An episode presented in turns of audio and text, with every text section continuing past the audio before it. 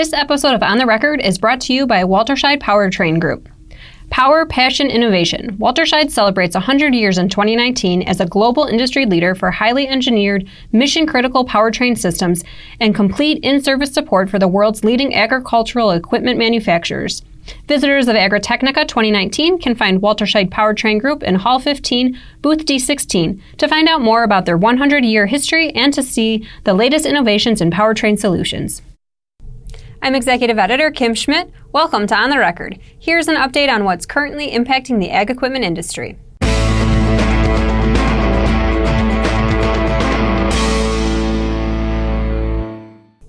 CNH Industrial reported third quarter consolidated revenues of $6.4 billion, a year over year drop of 5%. Net sales of its agricultural segment dropped 7% versus the third quarter of 2018. The company said industry volume deceleration coupled with an unfavorable product mix drove sales down, primarily in North America and the rest of world regions. This was partially offset by a sustained price realization performance in excess of 2 percentage points. North American sales of farm equipment fell 7% in the third quarter and were also down in Europe by 4%. CNH Industrial's rest of world sales fell by 20%. The only region that saw increased sales was South America, where ag equipment sales rose by 1%. In its 2019 outlook, CNH Industrial's management said, in the third quarter, industry conditions in the main agricultural markets have further deteriorated due to market uncertainties and negative farmer sentiment, particularly affected by poor yield conditions in various regions. The company also noted recent developments in U.S. China trade negotiations and the related potential implications for commodity prices could have a positive impact on sentiment and, accordingly, equipment purchases in the U.S. and Canada toward the end of the year. It expects total revenues for the year to come in at 26.5 to 27 billion dollars, down from its earlier outlook that called for 27 to 27.5 billion dollars for all of 2019. Since announcing its five year strategic plan aimed at growing its net sales by a 5% compounded annual growth rate in early September, CNH Industrial has made three major acquisitions. These include AgDNA, a cloud based application and web platform developed to compile agronomic data automatically from equipment operations, K-Line Ag, an Australian implement manufacturer, to add tillage and residue management equipment to both Case IH and New Holland agriculture equipment lineups, and ATI Inc., a manufacturer of rubber track systems for high horsepower tractors and combines. CNH Industrial also announced that it's joining with John Deere, Claas, and 365 FarmNet to form Data Connect. The new interface will be designed to securely exchange and view machine data between various machine brand platforms. The group says the Data Connect initiative is the first direct manufacturer independent system to enable the seamless automatic and real time exchange of machine data regardless of equipment brand. They expect Data Connect to be rolled out by all four companies in late 2020. The group says it welcomes other equipment manufacturers and software providers to help develop the Data Connect interface.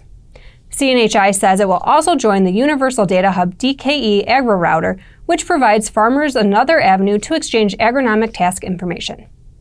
This week's dealers on the move are AgriVision and High Plains Equipment.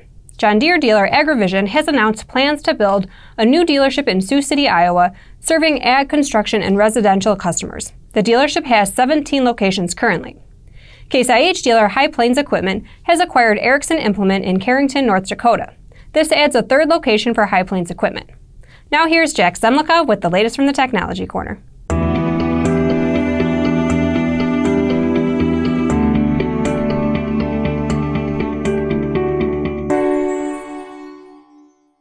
Thanks, Kim. Immediately following the release of its five year plan to significantly increase its investment in autonomous ag technologies, Raven Industries acted on that strategic plan with the acquisition of two independent autonomous companies. On October 30th, the company announced the acquisition of a majority interest in Dot Technologies, a Canadian firm that has developed the Dot Power platform and Dot Ready implements. Two days later, Raven announced that it acquired SmartAg, an autonomous systems developer based in Ames, Iowa. Both deals are cornerstones of Raven's new autonomy division, which will complement its applied technology division, which develops the company's precision farming technology. How the acquisitions and further commercialization of autonomous systems will evolve Raven's dealer network remains to be seen. But 42% of responding dealers to the 2019 Precision Farming Dealer Benchmark study cited autonomous equipment as being an important part of growing revenue during the next five years. A further breakdown of the data shows that 57% of independent precision dealers anticipate autonomous equipment being an important part of their five year plan, while 38% of farm equipment dealers have the same outlook. Rob Saik, CEO of Dot Technologies, notes that the flexibility of its platform could create some new opportunities with dealers and manufacturers. For short line implement manufacturers, Dot is an open U-shaped platform, so we're open to talk to shortliners and OEMs about how to integrate their equipment into the Dot platform. So there's lots of reasons why people need to take a look at the Dot, and we're just happy to be able to supply a path to autonomy for the agricultural sector. With Raven making a statement in the autonomous ag equipment market, it will be worth watching to see if and when other companies respond, including the major manufacturers. Back to you, Kim. Thanks, Jack. After reporting a 36% drop in total sales during the second quarter of this year, things haven't gotten much better for Rocky Mountain Dealership, Canada's largest farm equipment dealer. On October 30th, the Case IH New Holland Dealership Group posted a 21% decrease in total sales during the third quarter of 2019, ended September 30th. New equipment sales fell by 42%, and used equipment sales dropped 18% during the period. Part sales improved by 5%, and service was up 3%. The ongoing sales slump in ag equipment is impacting Canadian sales overall. According to the latest figures from the Association of Equipment Manufacturers, total Canadian farm tractor sales are down nearly 4.5% year to date, while sales of combines are off nearly 28% for the year. On a positive note, Rocky Mountain also reported it was able to reduce total equipment inventory by nearly $56 million, or by 10%, compared to the second quarter of 2019, the second largest equipment inventory decrease in Rocky Mountain's history. While its consolidated sales were up 5.5%, Alamo Group reported sales from its ag division fell nearly 3% in the third quarter and were down 1.2% through the first nine months of 2019.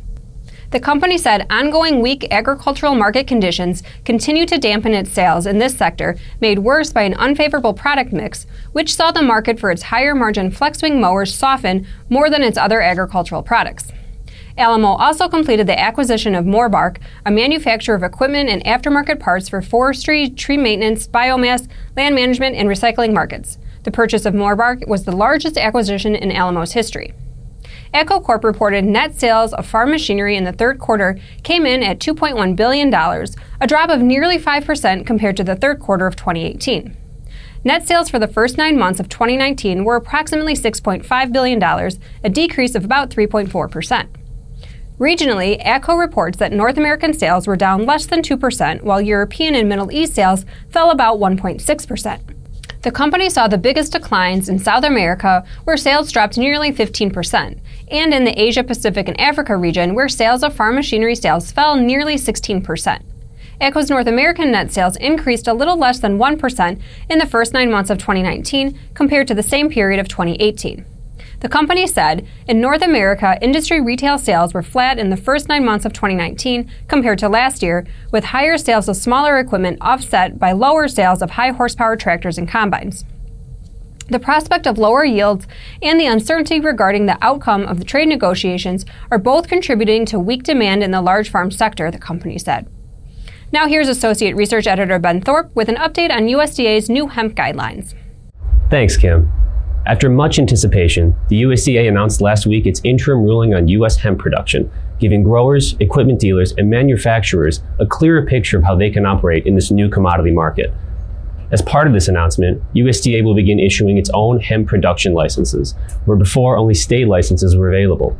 These federal licenses will give growers living in states without pending or finalized hemp programs the ability to produce hemp legally, widening the demographic of potential hemp producers.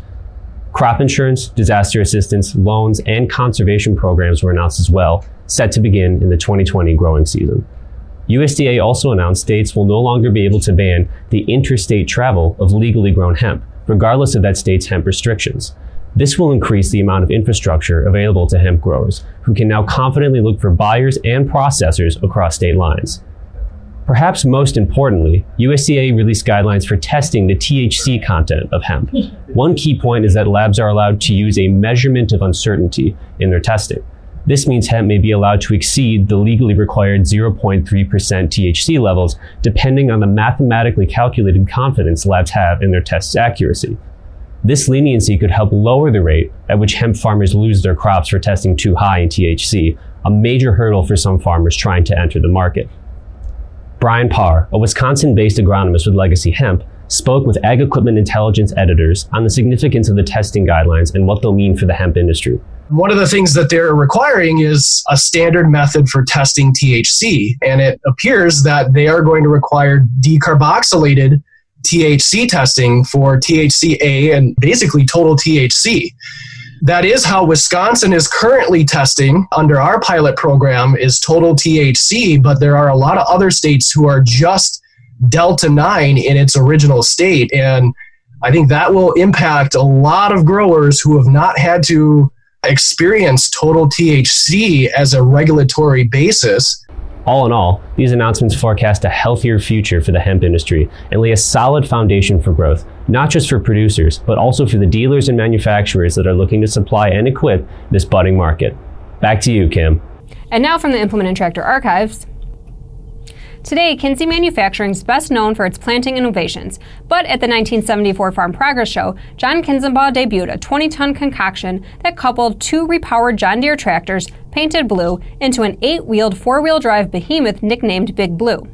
According to Kinzenbaw's book, 50 Years of Disruptive Innovation, while leading a field demonstration with Kinze's new 12 bottom plow, he had some fun with the crowd that had gathered, pretending to get the 600 horsepower tractor stuck in the dirt, but then put both front and back axles into gear and drove away, leaving the crowd surprised. As always, we welcome your feedback. You can send comments and story suggestions to kschmidt at lessitermedia.com. Until next time, thanks for joining us.